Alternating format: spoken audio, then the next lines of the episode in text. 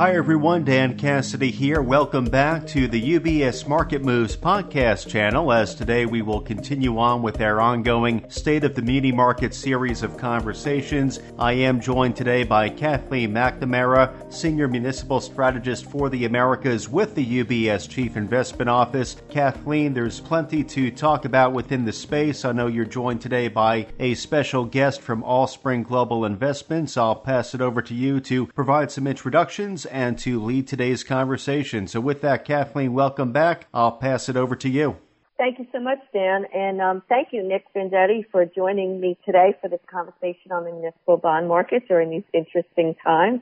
Nick is a senior portfolio manager on the municipal fixed income team with Allspring.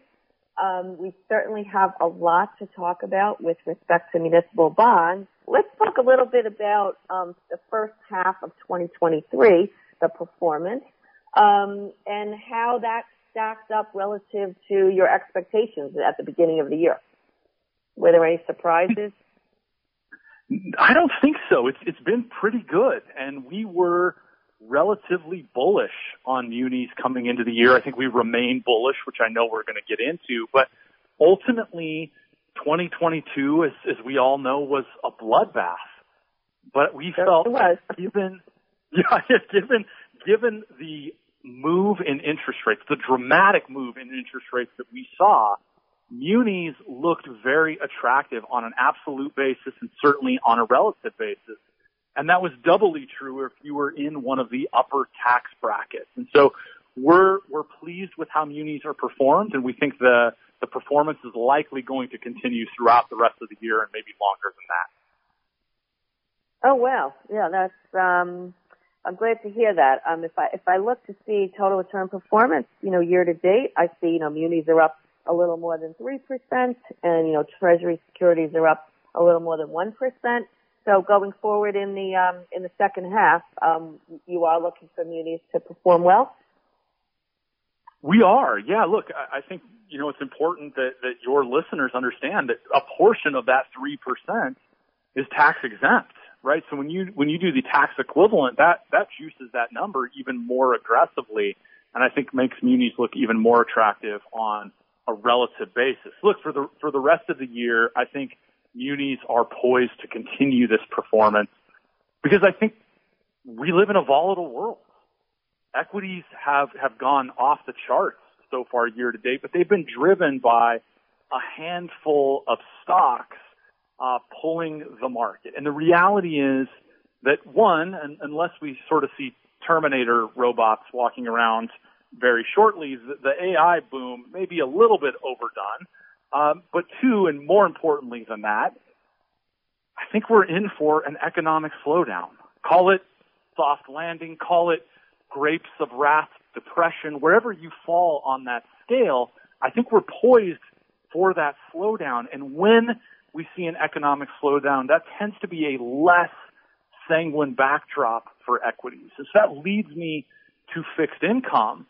And again, I think if you're a 37% taxpayer, if you're looking for solid fundamental credit quality, if you're looking for an asset class that's less correlated to everything than everything, munis look awfully attractive right now. And again, that's on the backdrop with a, a 10-year treasury that just eclipsed 4% again. Yeah, no, those are all good points, Nick. You know, sometimes we forget when we're talking about total return performance, we forget to remind our listeners about the tax adjusted performance of munis.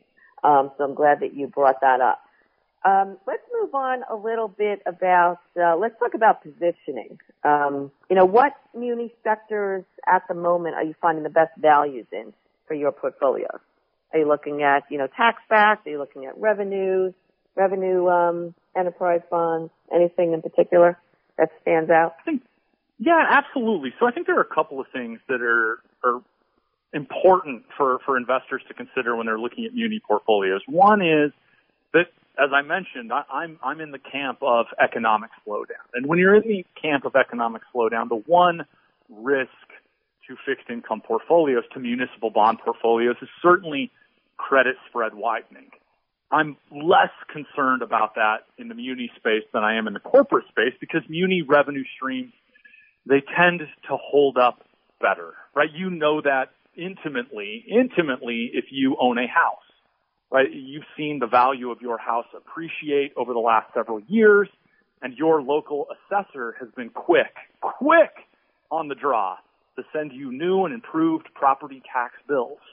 Believe me when I tell you that when your house declines in value, your local assessor will be much, much slower to send you lower property tax bills. But those realities exist. And so we have been a little bit more focused on lower beta sectors, if you will, right? A little bit higher quality, uh, GOs, essential service, that type of thing.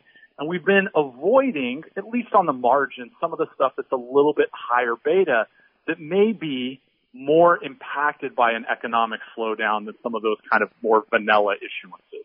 Yeah, no, that's a really good point, Nick. Me being a homeowner out here on the east end of Long Island, I know exactly what you're talking about with the property taxes going up, and certainly I, I never see them uh, sliding down or even staying, staying, uh, staying put. Um, so that's a good point. Um, yeah, and uh, we in, in CIO, we, we agree with you. We are we are focused on the um, the uh, high quality muni sectors at the moment as well. Um, let's talk about the yield curve. You know, it's obviously you know very unusual for the muni curve to actually be inverted, and uh, that is what we're dealing with uh, at the moment, the high grade muni yield curve anyway. So against that background, backdrop, excuse me, I mean, how do you think investors should be positioned? Yeah, the curve is wonky shaped, right? I, I think that's the technical financial definition for a curve that looks like this. And what, to your point, it's, it's very, at least academically exciting. It's, it's really the first time in history that the Muni curve has been inverted to the extent that it's inverted today. And, and so academically, that's great. Uh, practically, it, it leads to the question you asked: how how do investors approach that? And I think ultimately you have to be cognizant of a couple of things. Number one is look, people generally are excited about duration. And I, I, I sort of agree with that mindset. Look, duration as a risk got cheaper. And when risk gets cheaper, you should take more risk. But, but you have to be cognizant of how you're getting that risk. And in a world like the muni world where you can go out and buy a 20 year bond that yields 95% as much as a 30 year bond, but only has 80% of the duration risk, that's a good trade. You should do that trade over and over and over again. So look, I'm in favor of adding duration on the margins, but you shouldn't add duration by buying portions of the curve that are heavily inverted buy 20s instead of 30s, step into that duration incrementally, prudently, pick kind of your favorite adverb. Yeah, thanks for that uh, explanation. Yeah, we've been talking quite a bit about that ourselves, um, specifically talking about value in that 20 year range. Um, so while we we realize that it's it's kind of hard to get uh, people out of those short dated bonds and cash entirely, we've been talking about barbell portfolio, you know, keeping some short, but not, not all of it short and really taking uh, a look at those opportunities in the, in the 20 year area. And, um, you know, reinvestment risk is something that we've been talking to our listeners about. So is that something that you've been, uh, educating people on? Like, you know, they, they're just, you know, people that just want to stay in that short end uh, of the yield curve that they really need to think about reinvestment risk? Absolutely. Look, I think the the, the biggest Rubik's cube that, that financial advisors, that investors are trying to solve right now is what do we do with the infinite amount of money that's currently mm-hmm. sitting in money market funds? And, and psychologically, that's that's a pretty difficult question to answer. I mean, even even for me personally, who is you know, presumably a market expert, right? I, I have my own personal portfolio and, and I got burned in 2022. Everyone got burned in 2022 and those scars are still fresh on my arm. And if I can get some big number in a money market fund with no risk, that seems awfully attractive. But I think to your point, it's critically important for investors to consider reinvestment risk right? Because you don't get 5% unless you reinvest at 5% every day for the next 365 days. And that's likely not going to happen. Money market rates are ephemeral and investors need to ask themselves right now, hey, do I want to lock in those big yields for the next 90 days or do I want to lock them in for the next three, four, five years? Probably today is the day to lock them in for the next three, four, mm. five years. And to your point, I think it makes a ton, a ton of sense to create kind of a barbell strategy. Look, you can stay ultra short if you want with a portion of that money and get yields that are frankly very, very attractive, especially if you do the, you know, the tax equivalency. You can get yields that are roughly equivalent to taxable money markets. And then if you look out a little bit longer in that 20 year space, you get some of that duration. But most importantly, you get in the game, right? You are on the curve. You are in the game. Mm-hmm. You, you cannot win if you do not play. And, and ultimately, I think it's, it's the right time for investors to start taking those incremental steps out. And I, I couldn't agree with you more. You look at the yield curve, you find where you're getting paid, and you take advantage of those opportunities. Yeah, no, thanks so much, Nick, for that explanation. Um, that's what we've been talking to a lot of our listeners about. Um, but so it's really great to get your viewpoint there as well. Um, now, sticking with risks, I mean, talk about, you know, duration risk. We just talked about reinvestment risk. Are there any other risks or headwinds to the muni asset class that you're, that's on your radar at the moment, you know, for the balance of the year? You know, I, I think the nice thing about munis is that risk tends to be less aggressive than it is in, in other asset classes. But that doesn't mean that risk doesn't exist. And so, you know, we, talked about we talked about a slowdown in the economy and the impact that could have on on credit spreads. I look at credit generally, and I, I think you could make an argument that credit makes sense in here. You can make that argument if you say, hey, unlike the yield curve, the credit curve actually has sort of an upward slope to it.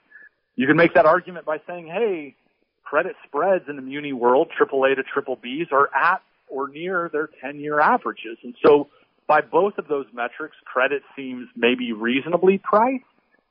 I uh, would make that argument less aggressively than others. And I would make that argument less aggressively because in spite of the fact that those two things are true, it doesn't change the fact that credit spreads are almost certainly going to widen as the economy slows down. And, and not to, to continue to beat that dead horse, but I think ultimately investors are going to get a slightly better opportunity in the coming months to take on more credit risk. I'm not sure I would do it, you know, in the end of July, early August when the muni market tends to be technically much stronger. Uh, so I, I'm not overly excited about high yield today, but I do think that that opportunity is likely to show itself over over the next call it three, four, six months. Yeah, no, those, those are all good points. Um, yeah, one of the other um, things that we've been talking a little bit about uh, with respect to credit spreads is I think the credit spreads are probably tighter right now than than where they should be, just simply because supply has been so low. Do you agree with that point? I do, yes. So there's mm. there's certainly a, a technical tailwind that that has that has helped the muni market from both a demand and supply perspective. Right, 2022 was, as we all know, a huge huge outflow year, um, which which created you know exacerbated losses. Uh, but most of those kind of outflows are gone. We're seeing you know mixed flows you know on a week by week basis, but but certainly the market has calmed down from that perspective. But demand, demand, or sorry, supply has not kicked back up, right? So we have the demand and no supply, and certainly no supply of high yield. And by virtue of that, most of the high yield issuance out there is getting sucked up pretty aggressively, and I, I think is probably inflating the prices of some of that higher than than it should be. Right, right. I, I definitely agree with that. Um, so I think that's an important point for investors to think about, you know, that right now you, you're getting paid pretty well to, to buy high quality munis, right? Um, so why not stick with those high quality munis? Um, let's go on to, um, I guess, you know, I, you talked about you're, you're in the camp of, um, you know, economic slowdown. Um, obviously, you know, we're always focused on, you know, monetary policy, what's going to happen here. Um, do you think the Fed is finally done, or are we going to see one or two more rate hikes? Yeah, I, uh, That's a tough one. I, I think, yeah, it is, especially at this point in the in the Fed cycle, right? I I think we may still see one more Fed hike. Um, mm-hmm. I, I'm not personally in favor of that, but I, I do think the Fed has been incredibly transparent around their inflation goals. And any time the market has doubted the Fed over the last 18 months or so, they've gotten kicked in the shin pretty hard. Um, because the Fed has, has largely come through with what they said they're going to do. And while inflation has come down dramatically, uh, it, it has not, it has not come down anywhere near to, to what their goals are. And I think that paired with employment numbers, which remain shockingly strong, uh, I, I think they feel like they have the leeway to, for, for one more additional rate increase. Okay. Thanks for that. That's a popular topic that we, uh, we, we have to address no matter what, right? Um, for sure. So Nick, yeah, right. So Nick, putting putting all this together, that we we talked about the the rebound in muni performance that we saw in the first half of 2023, a promising outlook for the balance of of the year.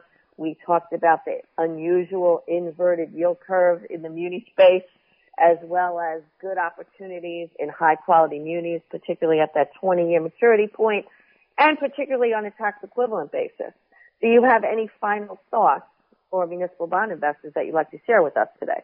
Given everything you just laid out, I am really bullish on munis. I, I think a financial advisor's job, I would say that every day they are trying to solve some very basic equation that looks like X plus Y equals nine so that their client can eat, so that their client can retire, so that they can send a kid to school, whatever they need that money for. And all of a sudden you have muni portfolios with reasonable durations and to your point, very high credit quality that are yielding four. And if you're a 37% taxpayer, four translates to almost six and a half. And if the X in your equation is throwing off six and a half, it takes a lot of pressure off what the Y has to do. And just, just by virtue of that alone, I, I like munis as from a portfolio construction perspective, from an asset allocation perspective, and certainly for the diversification they provide. Well, that's great, Nick. Thanks so much. Uh, bullish on munis. I, I think I want to end there with that point. Um, you know, one uh, data point that I was looking at, I guess, the other day is on that taxable equivalent yield basis that you can get um, at least, you know, this, you know, six percent or a little bit higher than 6% in that 20 year range for high quality bonds. And if I look back, the average over the last 15 years was, was only about 5%. So, so I think, you know, another reason to be bullish on munis. So, um, thanks so much, Nick, for speaking with us today. I greatly appreciate all your insights on the municipal bond market. That's Nick Venditti, Senior Portfolio Manager on the Municipal Fixed Income Team with Allspring. Thank you. UBS Chief Investment Office's investment views are prepared and published by the global wealth management business of UBS AG or its affiliates. The views and opinions expressed in this material by external guest speakers are those of the author, speaker, and are not those of UBS, its subsidiaries, or affiliates. Accordingly, UBS does not accept any liability over the content of this material or any claims, losses, or damages arising from the use or reliance of all or any part thereof. This material has no regard to the specific investment objectives, financial situation, or particular needs of any specific recipient and is is published for informational purposes only. For a full legal disclaimer applicable to the independent investment views produced by UBS, please visit our website at ubs.com forward slash CIO disclaimer.